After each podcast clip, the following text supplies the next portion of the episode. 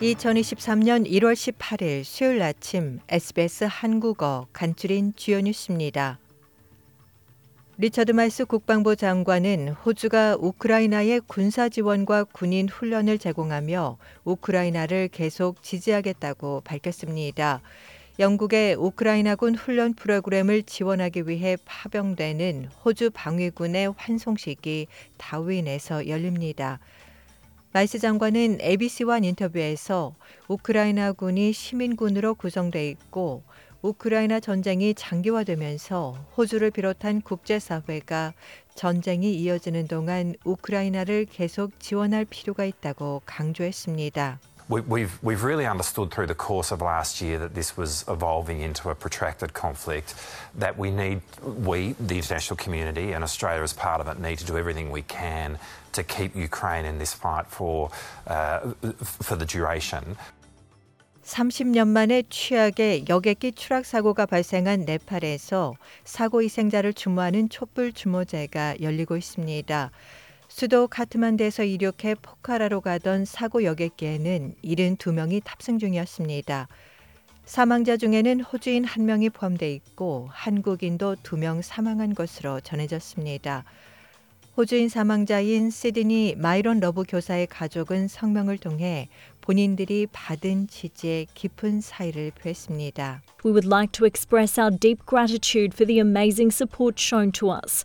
Myron has been a rock to both of our families. He has put so much into his short life that most of us couldn't fit into our lifetime. 2003년 산불 희생자 추도식이 오늘 저녁 캔버라에서 열립니다. 20년 전 오늘 ACT와 주변 지역에서 발생한 산불로 4명이 사망하고 435명이 부상했으며 500채에 가까운 집이 파손됐습니다. 당시 ACT 대지의 70%가 불탔고 6억 1천만 달러 규모의 피해가 발생했습니다. 추도식은 오늘 저녁 6시 30분 스트롬로 포레스트 파크에 있는 산불 추모비에서 열립니다. 크리스천 포터 전 사회서비스부 장관과 앨런 터지 전 복지부 장관, 터지 장관의 당시 언론 담당관이던 레이첼 밀러 씨 등이 Robodebt Royal Commission에 출석할 예정입니다.